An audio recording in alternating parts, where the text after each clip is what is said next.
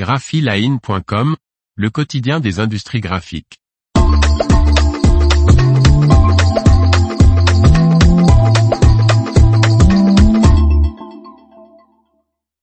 La papeterie de Conda bientôt alimentée en énergie par des déchets organiques. Par Faustine Loison.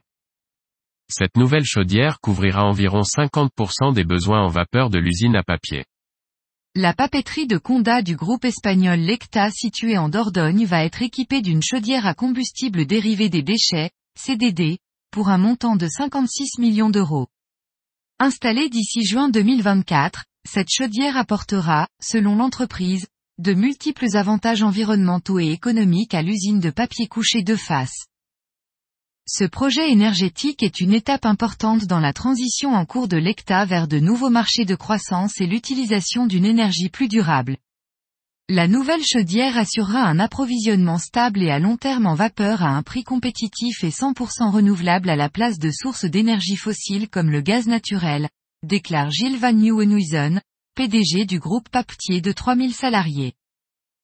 La nouvelle chaudière sera alimentée par des sources locales de déchets à haute teneur biogénique, ce qui contribuera à réduire le volume de déchets qui ne peuvent actuellement pas être récupérés et qui finissent dans les décharges. Elle couvrira environ 50% des besoins en vapeur de l'usine, réduisant les importations de gaz représentant environ 280 gigawattheures par an.